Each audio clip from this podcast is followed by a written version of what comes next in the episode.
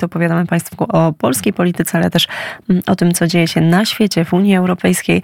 A o tej Unii Europejskiej bardzo często rozmawiamy z naszym następnym, kolejnym gościem. Jest nim pan Kacper Kita, analityk, publicysta e, związany z redakcją Nowy Ład. Dzień dobry.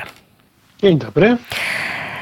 No właśnie, panie redaktorze, mamy dzisiaj znów temat numer jeden, jeżeli chodzi o Unię Europejską, o Parlament Europejski, a mianowicie przegłosowanie tego paktu migracyjnego. Może najpierw taki ogólny e, komentarz, czy to dzisiejsze głosowanie to jest jakiś przełom, czy tutaj coś więcej się wydarzyło?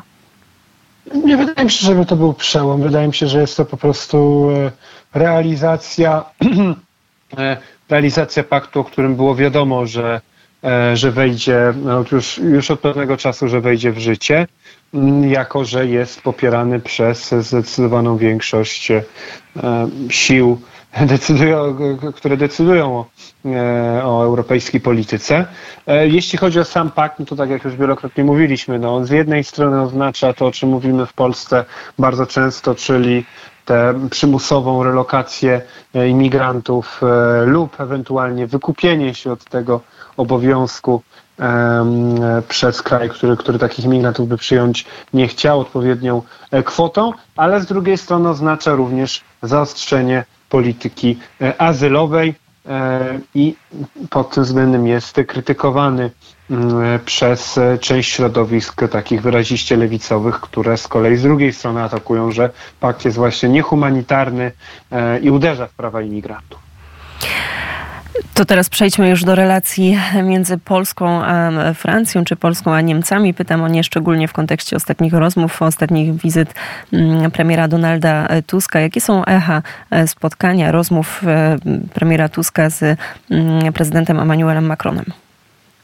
No, ta wizyta nie cieszyła się takim, aż takim dużym zainteresowaniem we Francji jak w Polsce, natomiast mieliśmy trochę komentarzy, komentarzy mm, głównie w duchu tego, że e, Polska, że w Polsce, jak wiadomo, zmienił się rząd e, i w związku z tym nowy rząd będzie, który E, na którego czele stoi Donald Tusk, e, który jeżeli jest z tego znany, to z tego, że był tym szefem Rady Europejskiej, no i który w związku z tym będzie prowadził politykę właśnie e, w tym głównym nurcie mm, unijny, unijnym i w tym kontekście e, mówi się o tym, mieliśmy chociażby taki artykuł w, w Le Monde, czyli w jednej z dwóch naj, najważniejszych gazet francuskich, że Francja, Niemcy i Polska po zmianie rządu mogą wspólnie e, prowadzić bardziej zdystansowaną politykę wobec e, Stanów Zjednoczonych, jeżeli e, w Ameryce dojdzie do władzy Donald Trump i jeżeli Ameryka będzie się w sporach wewnętrznych dotyczących swojego zaangażowania międzynarodowego, między innymi swojego zaangażowania międzynarodowego,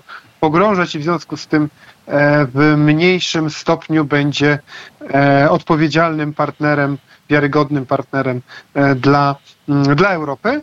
No i oczywiście ten kontekst, kontekst nuklearny i, i wojskowy jest zawsze obecny, ponieważ EDF, e francuska firma, która obiega się o budowę elektrowni atomowej w Polsce, no jest jedną z najbardziej znanych e, firm we, Francji. E, energetyka atomowa jest we Francji bardzo rozpowszechniona. Francja 70% swojej energii czerpie właśnie z elektrowni atomowych i niewątpliwie Mm, e, jeżeli nowy polski rząd e, by zdecydował się jednak na mm, porozumienie z Francją na to, żeby właśnie EDF tę elektrownię atomową, jedną z elektrowni atomowych w Polsce budował, no to na pewno we Francji byłoby to przyjęte pozytywnie i o tym jest, e, jest to wspominane, zwłaszcza, że mm, zwłaszcza, że no we Francji mamy taki stereotyp, że Polacy to na koniec dnia zawsze wszystko wezmą od Amerykanów, czy, czy broni, czy właśnie E, e, kontrakty energetyczne, że e, Polacy są właśnie tymi, którzy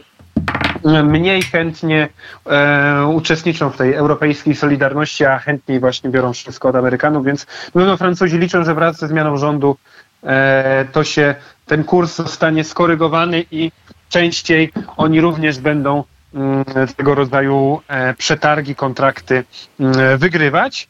No i na pewno jest też mowa o, o tym, co jest częścią agendy Emmanuela Macrona, czyli przy, przy, przy, przynajmniej w ostatnim, w ostatnim czasie, czyli właśnie mm, hasło wspólnego europejskiego przemysłu obronnego. Macron o tym mówił również jeszcze, jeszcze za poprzednich rządów, jeszcze kiedy nie było wiadomo, jak to będzie Polską rządził, że tym, co jego zdaniem Polskę powinno i inne kraje flanki wschodniej NATO powinno przekonać do E, idei właśnie większej integracji europejskiej, ale też większej e, współpracy właśnie obok, obok NATO powinno być Mm, powinno być e, e, rozwój wspólnego europejskiego przemysłu zbrojeniowego, który zwiększy bezpieczeństwo e, nas wszystkich. W narracji Macrona właśnie mm, również dla Polaków byłoby to coś, byłoby to coś korzystnego, jeżeli państwa Europy Zachodniej wspólnie z Polską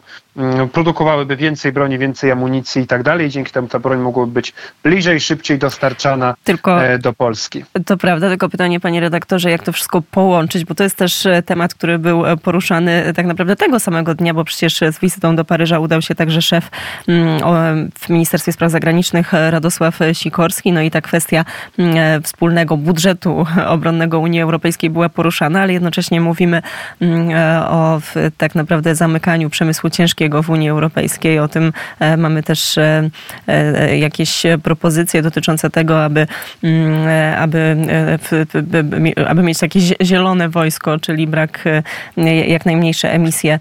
Mm, no i pytanie, czy to w ogóle jest realne? No bo też jeżeli spojrzymy na przykład na podejście do kwestii obrony Niemiec, a Francji, no to są zupełnie dwie różne strategie. Czy da się pańskim zdaniem w, w takiej formie, w jakiej obecnie mamy Unię Europejską, wypracować jakiś konkretny plan, jakąś konkretną strategię wspólnej polityki obronnej?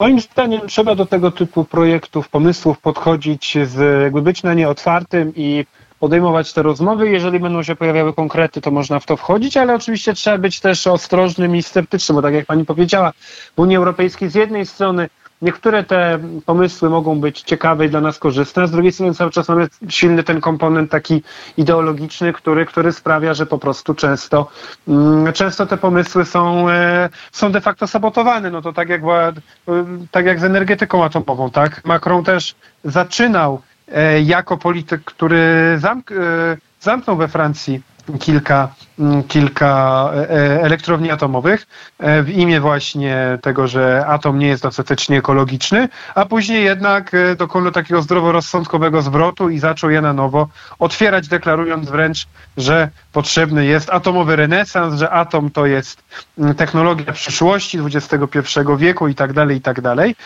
W Niemczech też przecież zamknięto całkowicie elektrownie atomowe, a dzisiaj widzimy, że że zdecydowana większość Niemców e, jest temu przeciwna e, i że również czy Hadecja, która jest na pierwszym miejscu w sondażach, czy AfD, która jest na drugim, są temu, są temu przeciwne. CDU, która przecież sama była kiedyś za zamykaniem elektrowni atomowych, co było przecież też realizowane przez rząd Angeli Merkel. I myślę, że w przypadku podejścia do obronności jest podobnie. Podobnie zresztą w podejściu do imigracji, o, o czym wspominaliśmy krótko na początku. No mamy czasem sensowne pomysły i wspólne projekty zbrojeniowe, nie ograniczające jakoś e, specjalnie suwe, czy, czy w ogóle nawet suwerenności poszczególnych państw europejskich, ale e, po prostu e, rozwój wspólnych czołgów, e, wspólnych, e, wspólne inwestycje mm, technologiczne to jest oczywiście coś potencjalnie pozytywnego, ale z drugiej strony mamy oczywiście e, te środowiska, grupy interesu, które będą dążyły do tego, żeby ta armia była właśnie bardziej zielona niż, niż żeby koniecznie mm, stawiać jako priorytet to, żeby była szybko gotowa e, do e, odparcia ewentualnej agresji. Więc no, trzeba tego typu projekty obserwować i być na to otwartym, ale, ale no, myślę, że trzeba też być, e, trzeba też być ostrożnym bo różnie to się może w praktyce potoczyć i też, też na pewno musimy uważać na to, żeby, żeby nie zgadzać się przy okazji na jakieś uszczuplanie naszej, naszej suwerenności. I tutaj na razie postawimy kropkę, ale na pewno będziemy do tych tematów wracać. Pan Kacper Kita, publicysta, analityk związany z portalem Nowy Ład, był e, gościem Radia Wnet. Bardzo serdecznie dziękuję za rozmowę. Bardzo serdecznie dziękuję. Do usłyszenia. Do